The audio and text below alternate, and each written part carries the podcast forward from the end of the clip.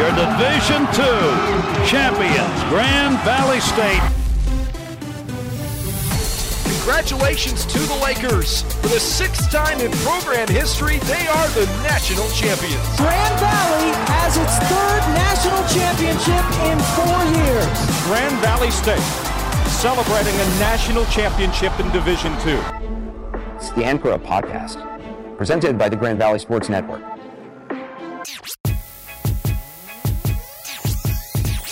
Hi again, everybody, and welcome back to another edition of the Anchor Up Podcast. Jake Levy, Tim Knott back with you once again. Today is Thursday, October 22nd, and practice is back. The GVSU football team put on the helmets for the first time this week. They'll be in full pads by the time this week comes to a close. Certainly an exciting time across Grand Valley State athletics as they ramp up towards the winter. We're also going to talk about the NCAA announcing some new eligibility rulings for Division II winter sports. The MLB World Series is underway. We've also got to recap that golf outing that Tim and I participated in last week.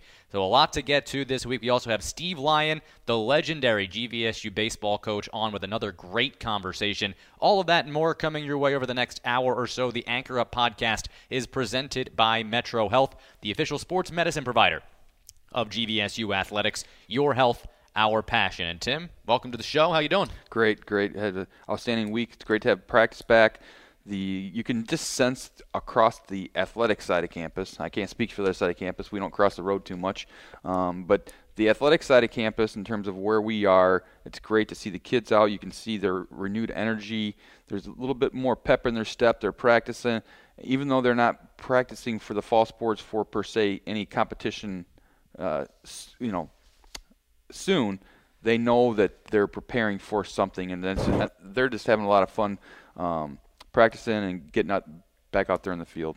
That's right. The football team put the helmets on for the first time, and Tim, you and I were out there for a good bit of practice there on Tuesday, and boy, that energy, even though all it is is kind of some walkthroughs and maybe going through your lineups and going through a couple of little drills and catching the ball for the first time, you could still sense that football's back, and that's a big deal to those guys. Absolutely, and, and, and talking to Coach Mitchell um, the night after their first practice, uh, when they did go to seven on seven, uh, did get quite competitive. Uh, those guys are competing for the first time. They got two spring practices in, in the spring in the spring of of 20 before they were shut down, and so they really have been away from football-related activities since um, uh, early March. Yeah, we don't um, quite know what the spring schedule is going to look like. We know there's some talks about playing some other schools if that's possible. We know that they're trying to get to the 2021 schedule as soon as possible as well. So pretty soon that carrot is going to get placed on the end of the stick right. again. But like you said, right now, I mean, even just hitting each other is better than having to just be in the weight room and lift and condition and do basically just dry routes and nothing that right. really feels you know, like football. The, the,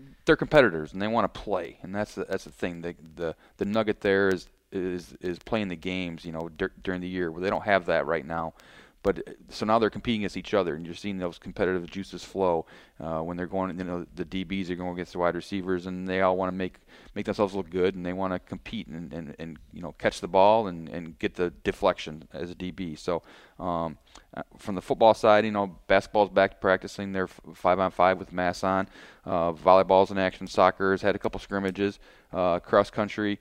Um, they obviously they go out and run a lot. So you know, and then you have the other sports like baseball, lacrosse, softball, competing, tennis, uh, just going through their their practices and for tennis the challenge matches and then b- baseball and softball, uh, just competing in the field and, and getting that game like atmosphere. Yeah, I think a, a, lot of the coaches across Grand Valley have done a really good job, Tim. I know soccer has played a couple of scrimmages. Volleyball is going to do so coming up in November. Tennis had their black versus blue showdown.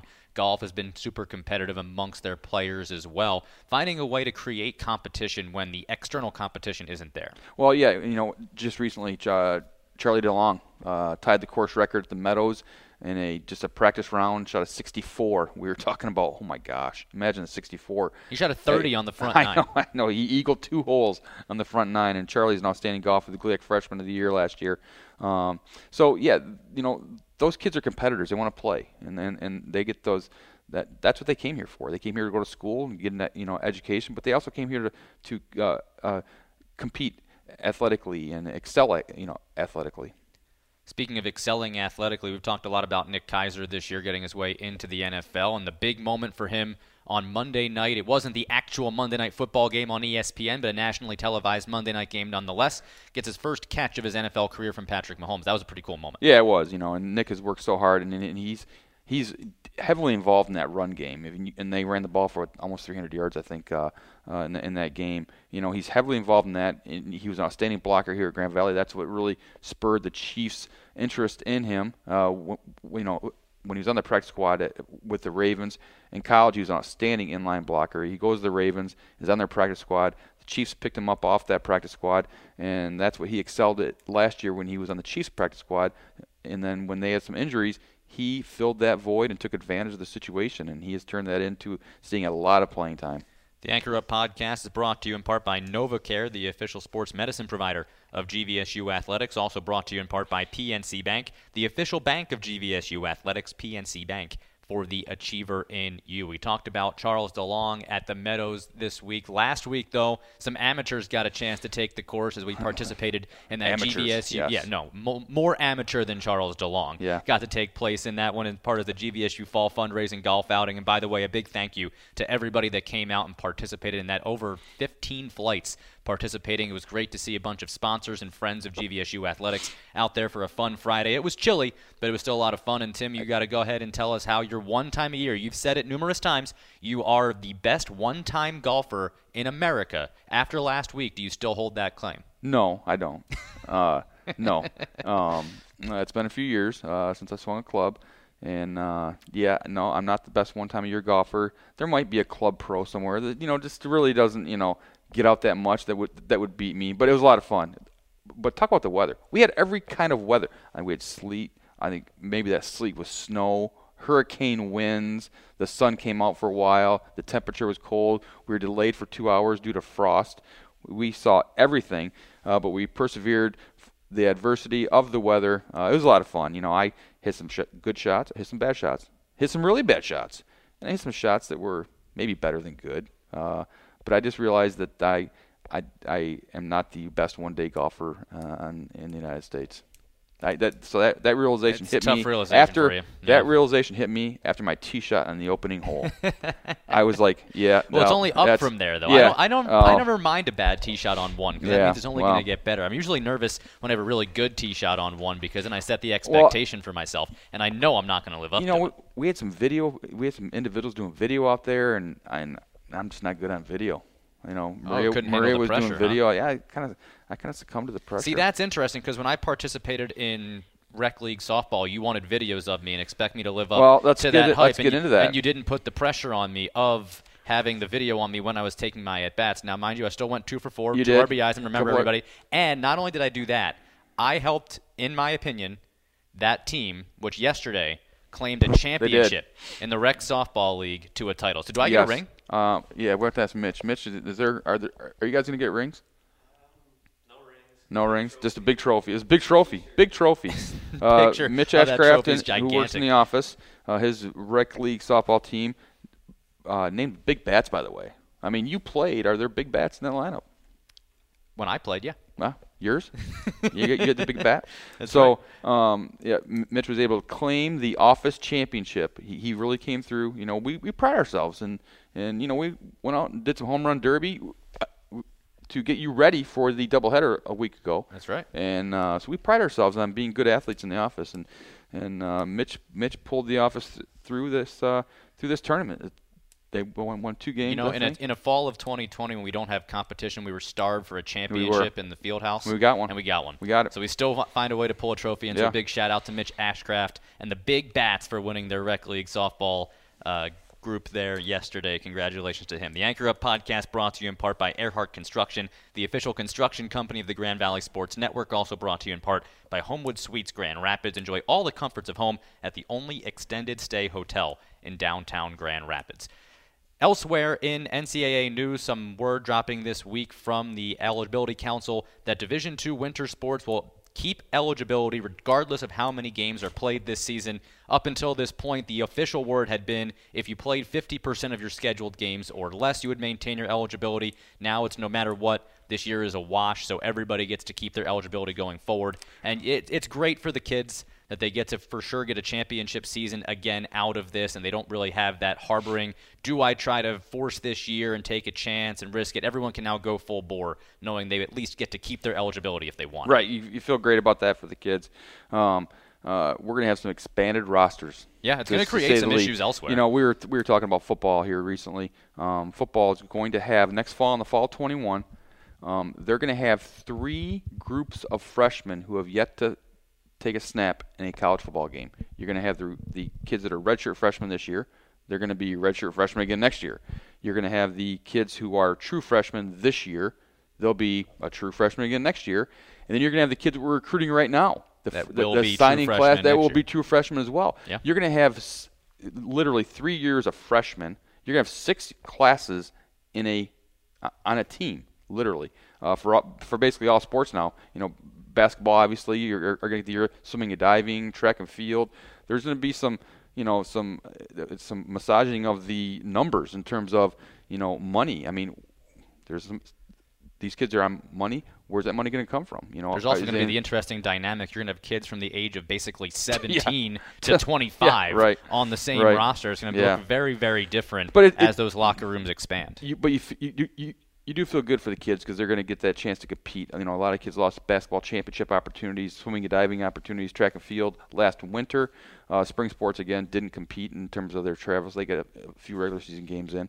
Um, fall sports this year, obviously no championships. Winter sports now, you know, we're waiting to see what kind of championship they're going to have because you're going to have a league only schedule for the most part, dummy down into probably you know we've talked about you know 12 to 18 games maybe for for basketball.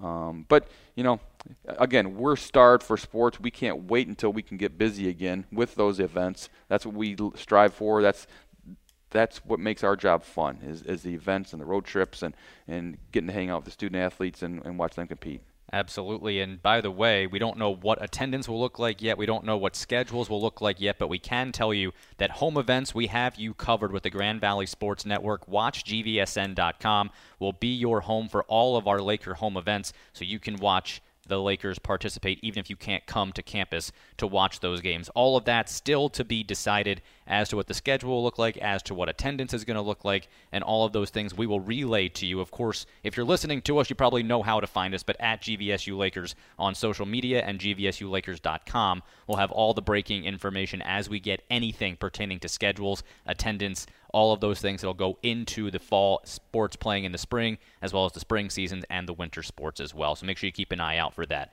Almost time to get to Steve Lyon with a great interview with him. Before we do, though, time for our Lakers Spotlight presented by Zeigler Automotive. This week's Lakers Senior Spotlight is Justin Scavarda, a thrower on the GVSU track and field team. Scavarda is a seven time Nationals qualifier and three time USTFCCCA All American, as well as an All Region selection and two time GLIAC champion.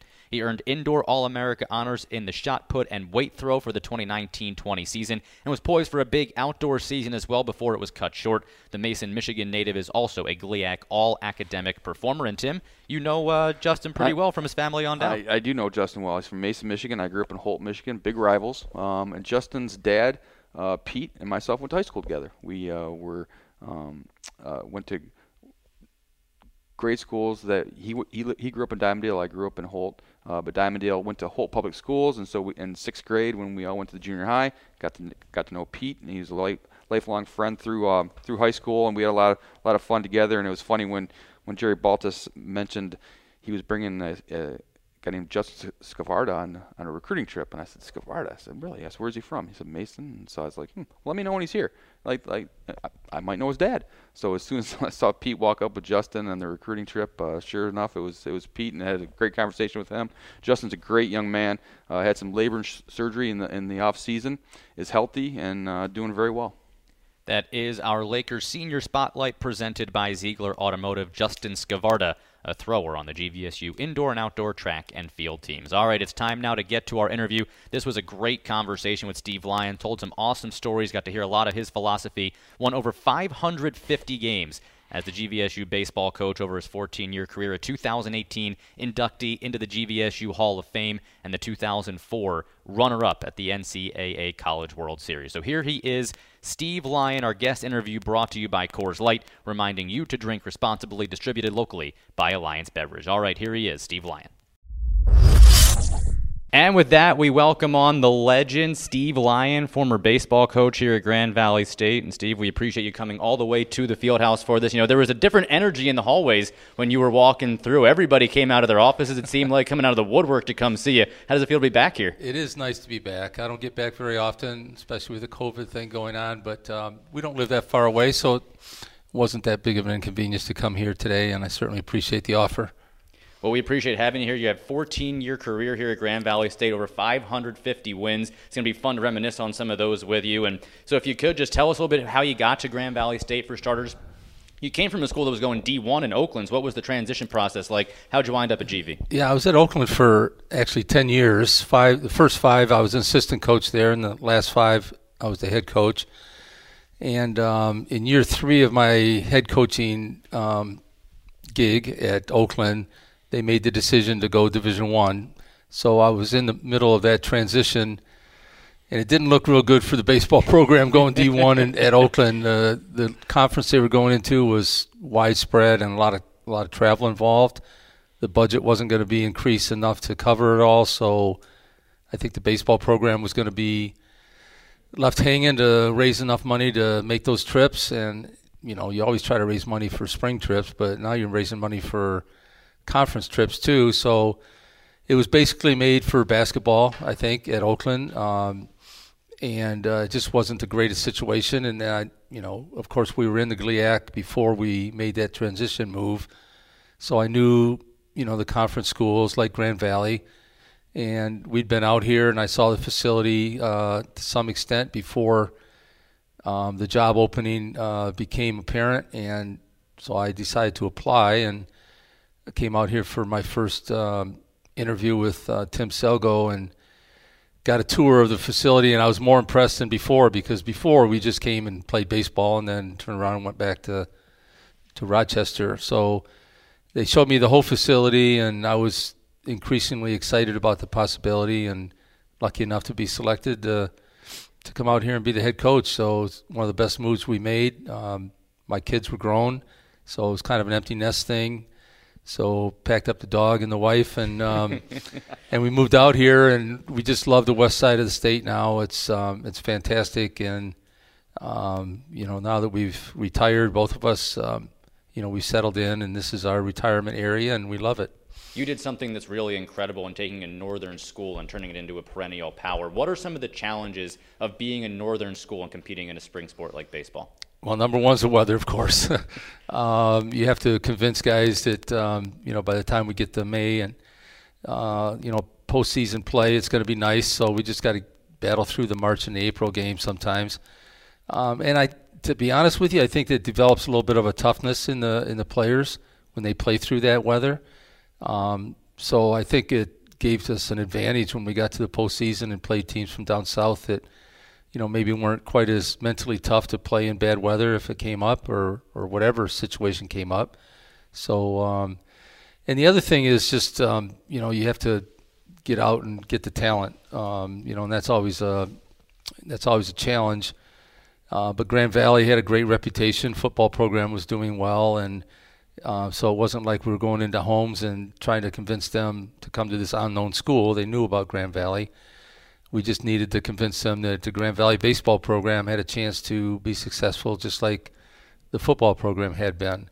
So we um, we got on our horses and did some recruiting, and it took a while. It took three or four years to get to the to a regional um, position, and then um, we just kept building uh, better talent, and the kids became, you know, accustomed to winning. And then once you've won, it's a little easier sell to get kids to come um, to players.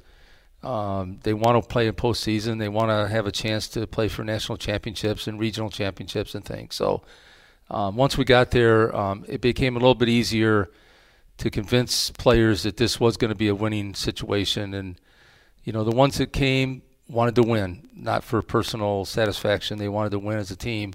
So we um, we rode that, and we continued to um, you know to build upon that, and um, you know we were lucky in some cases and fortunate to get some players that turned out to be really good players. One thing you did when you when you started here, you really went out and, and you you played a tough schedule. You you basically barnstormed through Missouri. I remember the one year we played at Central Missouri. We played at Emporia State, uh, Pitt State, and those were all really good teams in that region and were World Series teams. Is, it, is that something that you wanted to build early on? Is going to play a tough schedule?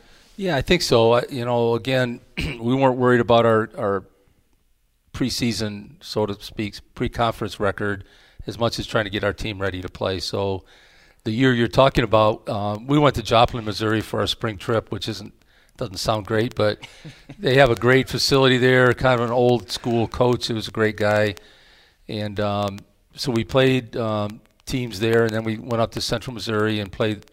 Actually, in a doubleheader one day, we played Central Missouri and Emporia State, and uh, this was 2004, which was a good year for us, but um, we really got beat up in that series. I don't know if I can't remember the exact scores, but it was probably 30. They scored 30 runs between them, and we probably scored five.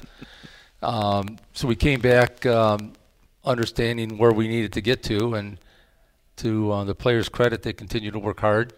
And we got to a good place, and 2004 turned out to be a really good year for us. I'm assuming the last road trip of the year was much more fun than that one. yeah, going to Montgomery, Alabama for the national championships was great and um, yeah, a lot more fun, and and you know we had a little more success there. What's your favorite memory from the College World Series? Um, probably the first year um, because it had been such a struggle, and Grand Valley had never been there.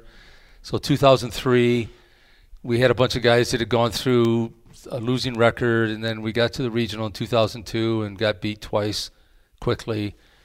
Uh, and then 2003, just I remember we hosted the um, this the regional that year, and I just remember um, you know winning the last game and uh, securing our trip to the World Series. It was just um, it was like an accumulation of a lot of effort from all of us, and um, you know the dog pile in the middle of the field was really special that year. Uh, we went back a few other times, but that one kind of comes to mind as the you know the first um, and probably the you know the most satisfying one that we had. We're going to talk about more of those great moments throughout your career here in a bit, but I want to go back to something because one of your philosophies, is what I've been told anyway, was the JUCO route. You like to go for a lot of those guys that played two years at a junior college. If you and you kind of pioneered that. If you could kind of explain your philosophy behind that and how you found so much success with it. Yeah, that's a good question, and we did. Um, when I was at Oakland, we played um, University of North Alabama on our on a trip that we took, and I remember getting beat up really bad by a three-game series, and um, and talking to the coach afterwards, and he showed me his roster, and it was like 26 out of 29 players were JUCOs, and I said, okay, maybe Division Two is you know that's what you need to do to become successful at the national level. So we started really, um, and there's a lot of good junior colleges around us. And uh, so we started hitting the junior colleges harder, including Grand Rapids Junior College, who had been extremely successful. Um, and we got, I remember stopping my first trip to, to Grand Valley. Um, we had a trailer full of furniture and my wife and the dog in the car. And I said, Well, I got to stop here for a minute and talk to Coach Wabick at Grand Rapids. So I, I parked alongside the road, ran in, and it took about two hours, which I really, you know, heard about later. uh, but we got like seven guys from his team that year uh, to come in next year, and then we kind of, you know, built from that and continued to go the JUCO route quite a bit. How much of that is a reciprocity of you getting relationships with those JUCO coaches, where you establish trust with each other? Yeah, absolutely. Because you don't see them all. You don't see the players all the time. So um, we would trust certain junior college coaches to give us an honest evaluation of their players. And they knew our program a little bit, so they knew what level we wanted to be at. So they weren't sending us guys that were part-time players at the junior college level. They were sending us good guys. Um, we saw him play whenever we could, but a lot of times we just weren't able to go see him play. So I, I told my my wife the other day, I said, "There's a story about a, a kid named Brandon McFarland who turned out to be really a good player for us. Ended up being a captain, and he came from Kankakee uh, Junior College, and um, Todd Post was the coach there, and I'd known him a long time, and uh, he recommended him. So I brought Brandon and his dad up for a visit, and I didn't know, you know, them from Adam. So they were supposed to be at 10 o'clock in the morning or something up in the lobby. So I came up from my office, and I'm looking around. There's a black gentleman with a, you know, black son standing there in the middle, and I'm thinking, Brandon McFarland, no way. So I'm looking around for this Irish red-headed kid that I thought he was, and um, and then I finally said, well, process of elimination. They're the only two guys here, so it's got to be Brandon. Um, and it turned out to be great. So, you know, things like that that you just trust the coaches to give you, you know, um, an honest evaluation, and then go with it. And then if it turns out good, then you you know continue to work with that program. Talk a little bit about. You also were able to interject those high school kids though, because you wanted kids that were going to be invested for four years, and so you were able to kind of pick and choose those guys who really stabilized the program as well because they were here four years and really felt invested. Absolutely. I mean, we had a good mix. I thought guys like Joe Brunig and Tony Fennig, who helped build our program, were four-year guys that came out of high school, and um, we just kind of limited our high school recruiting to uh, close enough area that we could go see them play. Um, not that I don't trust high school coaches, but a lot of times you just need to see them. Um, the junior college guys were probably a little more widespread, so we needed to trust um, some of those coaches a little bit more. But yeah, a nice mix of four-year guys and two-year guys, and we ended up, um, you know, finding that uh, balance between the two, and I think that helps con- the continuity of the program. Uh, so you're not turning over every two years with JUCOs. Um, you got some good four-year guys that develop into good players, and we certainly had our share of those. I got a question for you. How was Tim as an official scorer? Uh, uh, he was great as official scorer. He's just bad as a back. Um, uh, what do you call it? A guy that armchair quarterback. Yeah, armchair quarterback. Monday morning quarterback. Uh, I could hear him out of the press. But what? What are you doing, Lyon? What are you doing? Uh, well, you set those video cameras up there. Gordy Alderink, the p- pitching coach back then, would have these cameras to uh, take video of pitchers, and they'd be in the press box. And of course, they'd leave the audio on. So we're up there, we're up there, and you know, Steve has a guy around in third, get thrown out at home. What are we doing? What's going on? Yeah. and so then, then Steve and Gordy go back and watch the pitchers. They they'd hear our wisecracks up in the press box. Right, right. But as an official scorer, he's great.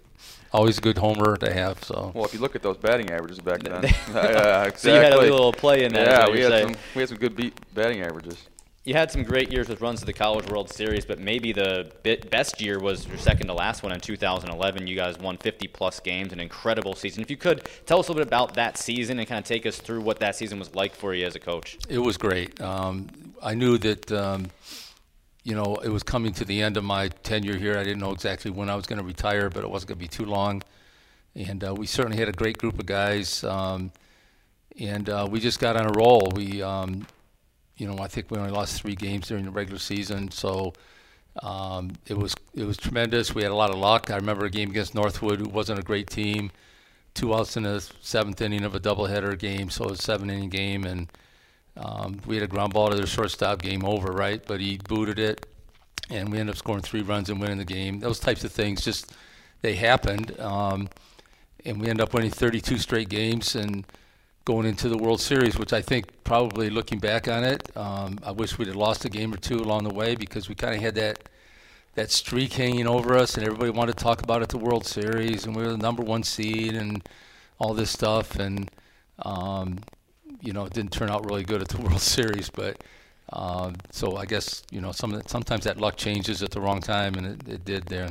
That's the story of baseball. I mean, we're seeing it right now in the World Series with the Tampa Bay Rays, the way it seems like just everything's gone right for them. As a coach in baseball, knowing that, of course, it finds a way of averaging out in such a long season, but baseball, there's so much that's out of your control. How do you kind of keep your teams level headed? How did you keep the ebbs and flows down throughout a season? Yeah, it's really important not to get too high or too low, and we preach about that all the time. So we never liked guys who were like football mentality, where you come off the bus banging your helmets and screaming and yelling. Um, we wanted guys who were more even keel, and um, we always talked about acting like you've been there before, type of thing, whether it's a loss or a win. So um, I think that helped, and the players bought into it. Uh, the coaches all felt the same way, so they they're hearing the same message from everybody. So I think it was a combination of those things, and um, understanding that, that baseball is certainly a game of failures, so you have to overcome the failures that happen, and then um, you know try to improve upon it and try to eliminate as many of those failures as you possibly can, but understanding that they're going to happen. Derek, oh, sorry, go ahead. During that 2011 season, which um, you know you, you had some tough decisions to make in that year. Uh, there was an individual who stopped going to class before the GLIAC tournament, so you had to suspend him for the year. You put in Mike Phillips, who ended up, or Corey Phillips, excuse me, who ended up having a great year. But there was a lot of adversity in that year, beating Wayne State eight times. I know. I mean, you know, you go into the regional championship and thinking, oh my gosh, this is, you know, we've beat these guys seven times. You feel like you're better than they are, but just through the luck of baseball, you know, you're worried about that game. Yeah, the law of averages, we thought maybe it could catch up to us, but they didn't. Um, and Wayne State being my alma mater, of course, that even felt better beating them all eight times that year. Uh, but you meet, you mentioned Corey Phillips. He stepped in and did a great job. He had a big home run in the regional um, to help us win a game, and um, was certainly a big part of that team. So, you know, every time something happens, you just have to, you know, come together as a team and overcome it if you can. And uh, we were able to do that. Was that the regional down in Normal? Yeah. Yep. Yeah, Talk that- about that, that experience of playing the normal Corn Belters Stadium and having a, a true neutral site kind of atmosphere out there. Yeah, it was crazy. I, I never liked hosting the regional just because of all the off the field headaches that have to go with it. Um, it's nice being home, but you know it was kind of nice just being away from home too and just getting the team together. So it wasn't a big thing. We were number one seed that year, of course, but we um, we opted. I think it was maybe that was the year that they had to have lights. So Yeah, yep, we had to go somewhere lights. else, and we thought, okay, well that's not really close, but it's a you know we went down there and looked at it, and they were nice enough to let us use their field. And um, a lot of foul territory. I remember that. This long, long walk from the dugout to the mound, which everybody complained about because I was never a fast walker, anyways. so like, how long is it going to take them to get out and take a you know take a picture out of this game? But um, luckily, we didn't have to do that too many times. You played some other professional ballparks as well. Tim was telling me you had some great experience at Fifth Third Bank Ballpark Fifth Third Ballpark. What were some of those like? Yeah, they were great. Um, before they went to something else, uh, the Whitecaps used to come back from spring training and play an exhibition game against Grand Valley um, for their fans to come out and get used to the team. And it's like before their regular season started. So it was early April, and it was always fantastic to play at that facility, and certainly fantastic to play, you know, the professional team. I mean, uh, you know, Nick Nick. Um, he playing right field now for the Cubs, or got traded. But anyways, he, huh? Nick Castellanos. Yeah, Castellanos was playing third base for the Whitecaps that year, um, and uh, we had some great experiences playing in that facility. But what a nice ballpark! Another trip you guys made, which uh, Tim Selgo always believed in giving teams an opportunity to go overseas, and you know, vo- volleyball went to uh, Germany, basketball went overseas to play, uh, both men and women. Cuba, uh, he arranged for a trip uh, to Cuba for the baseball team. It was a different time of year in terms of fall season was over. Talk about that whole process and, and how much fun it was to go over there and play. It was great, um, and it was a long process. It probably lasted about a couple years to try to get it together. But I'd I'd gone to Tim because it was our turn uh, to take an overseas trip, and um, Tim, being the great guy that he is, agreed that you know we could go. So then it was deciding where do you want to go, and we thought, okay, how about Japan? Japan's big into baseball, but then we looked at the weather because we wanted to go in January. Um, the weather in Japan in January wasn't the greatest, um, so we wanted to go somewhere where it's going to be warm. Um, so Cuba came to mind, and then you know all the things at that time. It was very difficult to get to Cuba, so we had to go through a lot of different avenues and um, a lot of hoops that we had to go through. But uh, between Tim and some other people we involved, um, we got you know permission to go there. And it was funny because they wanted to know what kind of team we had, of course, so they knew what kind of team to put together to play us. They didn't want to lose. Um, and we were coming off our 2011 season, so I had to send them, okay, 52 and 5. um, so I sent them all the stats and stuff. And um, uh, so we went down there and played, you know, a three game series. And, um, you know, it was different, of course. You eat in a restaurant and um, you look down your feet, the dogs running through there all the time. Every restaurant had dogs. Which I'm a big dog person, maybe not in my restaurant, but um, it was Time and place for everything. Yeah, exactly. Um, so it was fun. It was different. The culture was different. The kids got to see a lot of different um, ways of life. We did some um, some good work. That we delivered some medicines to hospitals and stuff. So it wasn't all just baseball. In fact, we had a, a big bag of baseball equipment. We stopped at a sandlot field and all the kids that were playing there came running up to us and surrounded us, and we're handing out balls and gloves and bats, and so um, I think we were good ambassadors for uh, for the sport from the United States. Um, we ended up losing all three games. They were all fairly competitive, but they were good games, and um, they do play a different style of baseball. They they're so fluid and they're so confident in their abilities because they played since day one with crappy equipment on crappy fields, and now they're they're on a nice field. It's like nothing. So they're all the fundamentals we try to teach up here. They don't they don't care about fundamentals. They just play the game because they're so good. And um, sometimes you see that even at the major league level. But um, it was a great experience, and I knew that you know I wanted to do it before I retired. And um, after that um, experience in the 2012 season, I decided that you know it was probably time to turn over the reins to someone else. What were the crowds like at those games in Cuba? Well, the first one was really good. The second and third games were just average, but I don't know, a thousand, fifteen hundred people maybe. What was the atmosphere like? It was uh, a little different. There was a lot of noise, a lot of singing, a lot of banging on drums and garbage cans and whatever they could make noise with. And That's where the Astros I was going to say. I'll plug in a Houston Astros Yeah, that's where the Astros but- got the garbage yeah, yeah, maybe that's. Yeah. I don't think they were signaling signs, but um, it was different, and the stadiums were old but very big and nice, so it was kind of cool to play. So that 2012 season becomes your last. What was it like for you when you eventually made that decision, came to peace with giving up the reins and turning it over? Yeah, it was good. It felt like a relief.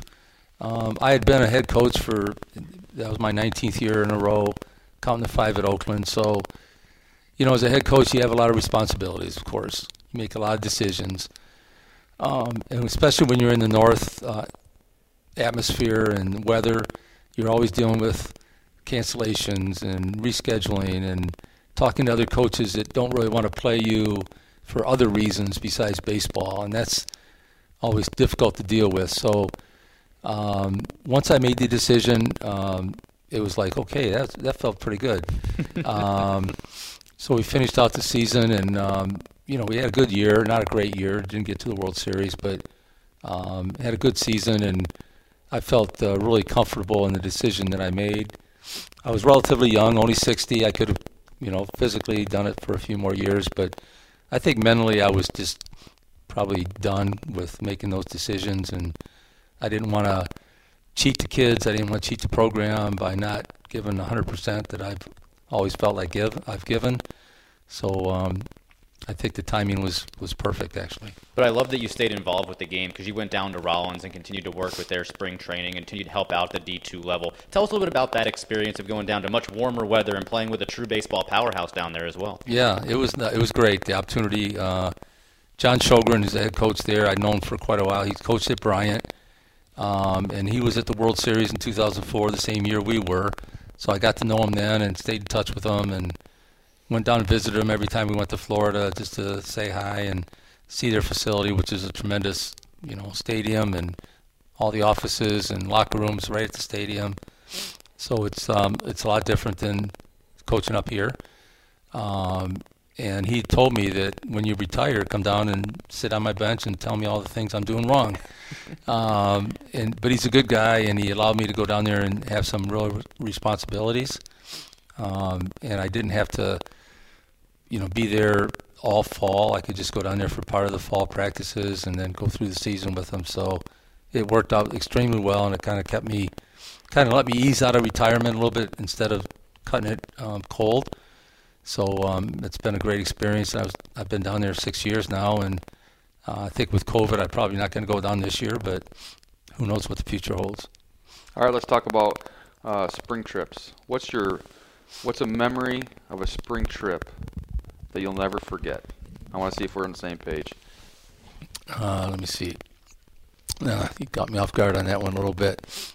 Um, I think you know it's probably not going to be on the same one as you are, but I think the ones to Joplin because we had gone down there for spring. You know, we wanted to have some warm weather, and we woke up to an ice storm, and uh, we got up and um, you know, like I said, their coach was a great guy, and he's got his guys out in the field. They had the field tarp, but they're dumping ice off the tarp. And so the, the whole field was surrounded by ice, and it's the same field that Mickey Mantle played on when he was in the minor leagues. So it was an old park. Um, so I just remember talking to their coach and saying, "Geez, you know, we came down here for this. We could have done this back in Allendale." um, so it's not a great experience, but it's one that sticks in my mind a little bit. All right, mine was Savannah, Georgia. How mad you were when the bus got stuck in the middle of the road. Yeah. yeah, I forgot about that. and then the bus driver had a heart attack. Oh, I forgot about that. Yeah, Yeah, so it's the right. same trip. He had a heart attack, so he had to send on a Yeah. new bus driver. So Yeah. that was quite a trip. But those are times when I know they, they played for the Green Jacket, and you guys really did a great job of uh, of instituting things on the road and during that spring trip to bond as a team. And that was something that I always thought was interesting of how the guys really came together on those trips. Yeah, actually, Doug Lipinski, who was our assistant coach, came up with the idea. He went into a thrift store and found this beautiful green jacket, looked like the Masters jacket. So um, we decided to play putt putt, um, you know, for the green jacket for the next several years. And uh, Nate Barton, who was 6'11", left-handed pitcher that we had gotten from um, Alpena, Michigan, um, actually he's doing quite well now. I think he's a physician's assistant. He's doing great. But Nate won it one year, and we tried to put this jacket on 6'11 guy. It didn't didn't really fit. Um, but um, we had good good experiences off the field uh, for sure. That, and that's one thing that I think is really those guys. That era of baseball, those guys are still in tune together. They still keep in touch, um, and and, that, that's one, one thing you fostered is is treat your teammate the way you want to be treated. Right. Yeah, we always try to treat everybody. I mean, you hear this all the time from coaches about treating number your best player and your worst player the same. And uh, we really try to do that. And we got, we were lucky because sometimes our best player was the best guy. Like Cody Grice, for instance, who's now an assistant coach here, by far our best player on the team. Also, not by far, but he's also the best guy. Um, so it's easy to treat everybody the same when your top guys are humble enough to accept that. Um, they don't expect special treatment. So Cody would be the first guy on the field and the last guy off picking up helmets and bats and putting them in, you know, where they're supposed to be and stuff like that. So I think when you have that feeling and then um, you have those last guys that get opportunities to play and you recognize what they do, whether it's in practice or in a game, um, you kind of foster that feeling of being in a family. Steve, before I let you go, you spent a lot of time in the GLIAC. And you've played a lot of those similar teams over and over again in very important situations, whether it's for GLIAC championships, regional championships, etc. Is there a team that sticks out the most to you as the team that you were most excited to beat in those big moments? Uh, I guess probably if you asked me that, it'd be Ashland, just because before we had gotten good, they were the team that was good. Um, and we always wanted to beat them because we felt that was a measure of our success. So, um, and it's always a difficult trip down there. You know, it's five or six hours on the bus, and they're always well coached, and they have good talent. And baseball was important to that school, so you could see um, how that came through with the team. So, I think um, probably playing against Ashland um, and and ended up, you know, beating them more than losing to them at the end was really a level of our success um, within the conference. And you know, we we got a kid out of Ashland, uh, Matt Rayf- Rayfeld, who was one of our better pitchers, left-handed pitcher, and um, you know, ended up being a really good guy. We went down there and played him in a regional that they hosted one year, and we ended up having to come back out of the losers bracket, and we needed to beat them twice on Sunday. And Matt threw the first game. Um, after throwing the first game of the regional and winning, um, he came back on two days rest with a little bit of help from the good Lord who had a rain day, which um, helped us get an extra day for Matt to rest. But um, and he pitched seven great. I remember going out to get him after seven innings. Um, we had a decent lead, and he was struggling a little bit in the eighth inning. I went out to get him, and I heard one of their fans say, "Why are you taking him out now? He's only thrown 340 pitches this weekend." um, so it's kind of nice to rub, not rub it in their noses, but get a guy out of Ashland, Ohio that actually came back and, and stuck it to him a little bit. That's awesome. And a GLIAC Pitcher of the Year at that. Mhm. My last question for you, and I get this from our associate women's head basketball coach, Phil Sayers. He says you cut him from the baseball team, and that led him to be getting into high school coaching. Do you remember that moment, and do you, do you ever talk to Phil about it? I do talk to Phil uh, quite a bit, and he's a great guy. Um, and I, I don't remember the exact moment I talked to him about cutting him, to be honest. But I did feel one of the things I felt like, you know, sometimes coaches just put up a list and say these guys report for practice tomorrow, you know, and that's the way they cut. And I never felt good about that. I just felt like they deserve better than that. I mean, it, this is, you know, changing their life. You know, telling them they can't play college baseball at least this year. So I always felt like I needed a one-on-one, face-to-face conversation with the guys that I cut. So I ended up doing that um, whenever I made cuts. So I'm sure I did it with Phil. Um, so maybe maybe that had some effect on his ability to turn himself into a great coach. I'm not sure, but um, I just felt like that that personal touch was important. Tim, you got anything else? No, no, it's been a lot of fun. Steve, this was awesome. Thank you so much for coming down memory lane with us and a great conversation. Great to pick your brain a little bit and glad to have you around. Maybe we'll keep you in Michigan for the winter this year. Yeah, I think so. Well, I appreciate you having me here. Thank you. Thanks, Coach. That interview with former GVSU baseball coach Steve Lyon brought to you by Coors Light, reminding you to drink responsibly, distributed locally by Alliance Beverage. And Tim, it was so fun to reminisce with him. Boy, I feel like we could have talked for over Oh, an hour. gosh, the way that was- once we stopped rolling, the stories kept we, coming.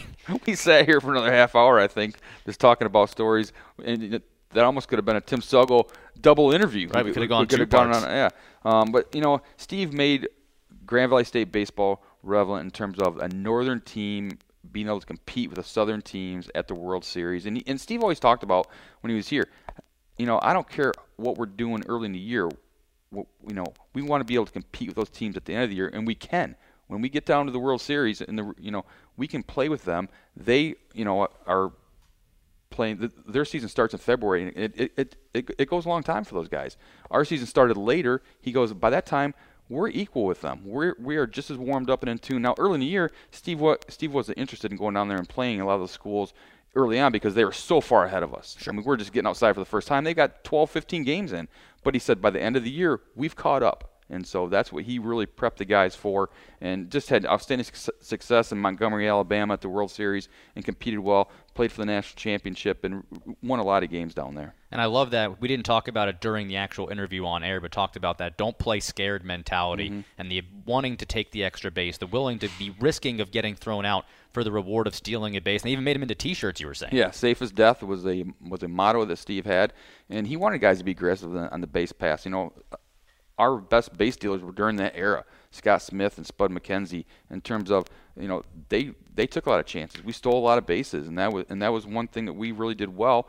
And you know, when you get down there in the World Series, you're not going to steal as many bases, but that was the mentality getting up there. But we still kept that mentality, and that propelled us to you know playing for a national championship and winning games against teams that were really good from the South. I also loved his comment about, you know, he doesn't like just putting up the lineup sheet and saying, okay, here are the guys that made the team, here are the guys that get cut. The importance of having those personal conversations and building relationships. And you talked about it with him a lot during that interview about whether it was the guys that made the team, the guys that didn't. Relationships were so important to Steve. And I think that's a big reason why when he came into the building today to do this interview, it was almost a palpable atmosphere of people coming from the woodwork. I mean, you had coaches coming from downstairs that we haven't seen in months coming upstairs because they got a glimpse of Steve Lyon. They wanted to have a quick conversation with him. He just seemed like he touched so many people and was so great to so many people and such a great person, such a great connector with people. And that seems like a big trait of his that made him so successful. He built a bond with the with the guys on the team, and he was a hard coach. I mean, he he coached them hard. He had high expectations, um, but with that came a lot of success. And once we ha- started having that success, when he started, guys really bought in. So all of a sudden, you know, winning. He made winning the most important thing. You know, stats obviously in baseball is important. He made winning the most important, uh, you know, piece of the puzzle. And winning And- 552 and- games, he yeah. certainly did yeah. just that. The Anchor Up podcast brought to you in part by Uccellos, where great food and sports come together. Brought to you by DTE Energy, know your own power. And also brought to you by Mervine Beverage, reminding you to drink responsibly. All right, let's get to some segments. First up, we have our Team of the Week. It's presented by Blue Cross Blue Shield of Michigan. Here for you now, more than ever, confidence comes with every card. And this week's Team of the Week is a way back 1973 women's volleyball team. Led by the legendary Joan Bond, they won the first ever GLIAC Volleyball Championship and would start a run of five consecutive titles to begin the conference's history. The team went 20 and 6 in 1973 on the season, including a perfect 4-0 mark against Ferris State that year. Joan Bond, who started the GVSU volleyball team, one of only two coaches in volleyball history here at Grand Valley State, and she was immortalized with the Joan Bond Wall of Champions this past weekend at the Fieldhouse. A tremendous honor for her and a well deserved Team of the Week spotlight as well. Well, Joan is basically credited with starting every women's varsity sport here at Grand Valley State. Um, she personally coached softball, basketball, volleyball, and track and field. So she coached those four teams. She started in 1966 as a, as a teacher um, and started uh, programs for those sports from that from that point on. And uh, you know our success is unparalleled in terms of women's sports here at Grand Valley State. 18 national championships, and Joan's a big part of that. She always said yes to the to the students. She found a way to make things work, to get teams organized, and and she took it up on herself to coach those teams. I mean, starting those sports and then coaching four varsity sports at one time in college athletics at a time where Steve talked about how hard it is to coach yeah, one exactly. sport. And you know, and so she she never said no to student to the students and always did what she could to help them out. And uh, what a great person she was. She worked for me in the press box uh, from the year I started in '97 she was my press box watchdog, and uh, nobody got in the press box that didn't have a credential, and nobody made it through the food line that didn't have a credential. That's right. Um, Joan was our personal watchdog, and what, just a great person. Joan cared about people, and that's why she was so successful. Um, uh, she's so revered across the country, and uh, people look up to her, and really, she was a mentor to, to many women in the athletic field. Of course, if not for the current pandemic that we're in, the reception would have been much larger on Saturday. It had to be very select, socially distant, masks up, but still a great turnout for her. And then the great speeches from athletic director Keri Becker and University President Philomena Mantella.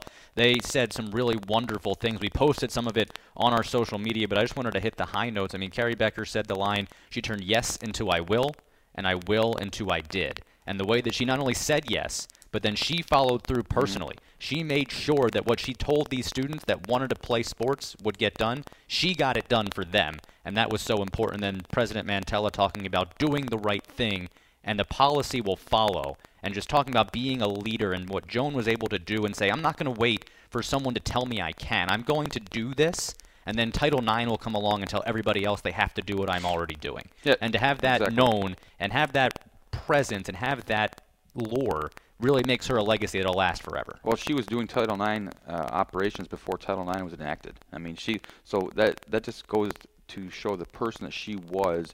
There was no mandates. She was going to find a way to get it done and get these kids competing and, and let them play. And you know they played in high school and there was no opportunity in college. Well, I'm going to start an opportunity. And uh, and we were very successful, by the way. You know, when you talk about Joan, she didn't just start the sports. She was successful. Women's basketball, softball, and volleyball. You know, um, she won a lot of games um, and and won a lot of championships for those teams. And that's why the 1973 women's volleyball team that won that GLIAC championship is our Blue Cross Blue Shield Team of the Week. Here for you now more than ever. Confidence comes with every card. And a lot of those victories, a lot of those historic moments because of Jones. We also have our great moment in Laker history. That's brought to us by the Randy Catterberg Agency. And for that, we turn it over to you, Tim. Well, the 2011 baseball team, we had Steve Lyon on today. We're going to talk about that regional in uh, Normal, Illinois. Uh, we were the number one seed. We took the regional on the road. We wanted to host it and uh, it was tough to find a place because the weather's not great. The minor league stadiums here in Michigan were all obviously being used. We found Normal, Illinois, the Normal Corn Belters. Uh, they had an artificial surface, lights. It was Illinois State is, is located there. Um, it's a independent league team. We took the regional there, and uh, again we were 52 and five that, that year. And uh, going into the regional, uh, we had won 28 straight games. Ended the regional with a 32 game winning streak. Beat Wayne State for the eighth time that year. We talked about it with Steve um, which you, in baseball it's tough to beat a team eight times in one year. And uh, Grand Valley did it. It was a it was a great atmosphere. um, watching those guys celebrate on, on the field. Um, Corey Phillips had an outstanding uh, tournament, and he was from Normal, Illinois, and so that's the moment um, of the week, and it was a lot of fun seeing those guys. 52 and five, went to the World Series, um, lost two tough games in the World Series uh, to Sonoma State and I think Central Connecticut State. So um, didn't end, end the way we wanted, but uh, that was an outstanding year and a lot of fun.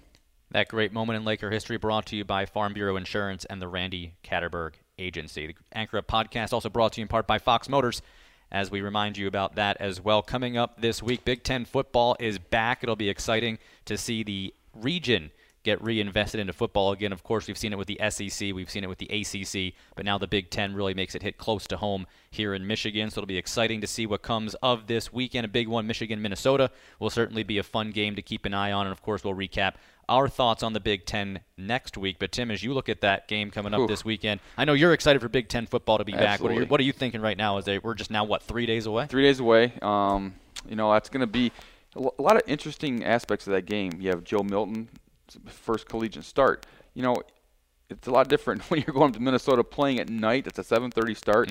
It's not going to be warm up in Minnesota, so you're, you're kicking off the year in probably some inclement weather. Uh, your first start, that's a lot of pressure for that kid, and uh, they're high expect high expect expectations rather, and uh, it'll be interesting. Uh, PJ Fleck really has Minnesota playing well. They got the opt-out receiver back, so they return a lot of those guys. Um, that's a great matchup. I think that's an 18 and 21. I think Michigan's 18, Minnesota's 21 in terms of the polls. Uh, but that's a great way to start the year. Ohio State and Nebraska is a, is a great start. Michigan State plays Rutgers. Um, but you know, a lot of intrigue. The Big Ten did not leave themselves any wiggle room. You know, Florida's having a COVID breakout right now. Not sure if they're going to play this week. The Big Ten's trying to get eight consecutive weeks played without you know uh, a, a week in there for play in terms of um, uh, if for cancellations. So uh, they've really they're kind of put themselves behind the eight ball. The uh, Pac-12 is going to be starting here shortly, and then we're going to have action starting up on that um, midweek games here in early November. So you know it, it's great to see these teams get out there and play, and uh, you, you kind of feel like there's you're getting back to a sense of normalcy in terms of uh, uh, football and, and fall sports. And one more note for you, Tim. Producer Mitch just passed me along the weather report for Minneapolis, Minnesota on Saturday at 8 p.m. 28 degrees. Precipitation chance 31%. So you're looking at a chance of snow on the season opener for the Big 12 or Big 10 football conference rather. So it'll be uh, Oh. it'll be very entertaining to see how those games shake out. But you're right, there's no room for error. You got to get try to get all 8 of these games in. We'll see if them waiting pays off. Yeah. The SEC, the ACC gave themselves some wiggle room. They had some bye weeks mixed in so that they could rework mm-hmm. their schedule. The Big Ten instead let's said let's wait. Let's make sure we get everything right, and then let's play this abbreviated schedule. It's impossible to know which one was the right decision, but we're going to find out here to see if the Big Ten can pull it off. That'll certainly be a lot of fun. Again, a reminder that you can follow us at GVSU Lakers for all of our social media updates. Football is in full pads starting this Saturday, so we'll be sure to have some practice reports for you from that, as well as as volleyball gets ready for their November scrimmages. We keep up with soccer, and of course, men's and women's basketball are ramping up towards starting a season sometime in January as well. So all of these exciting times at Grand Valley State, as well as in football as a whole in this Midwest region, and we're excited to cover all of that for you here on the Anchor Up podcast. Another really fun week. Big thanks to Steve Lyon for coming all the way out here to have the conversation with us. A great time reminiscing getting to hear some of his uh, philosophies. He was so fun to talk to, a guy that I'd never met personally, but could certainly immediately understand why he's a member of the GVSU Hall of Fame. Tim, is always a great show with you. Had a lot of fun. Looking forward to next week. Thanks, Jake. All right, that was our show, the Anchor Up podcast, brought to you by Metro Health, the official sports medicine provider of GVSU Athletics. Your health, our passion. Have a great rest of your week, everybody, and as always, Anchor Up.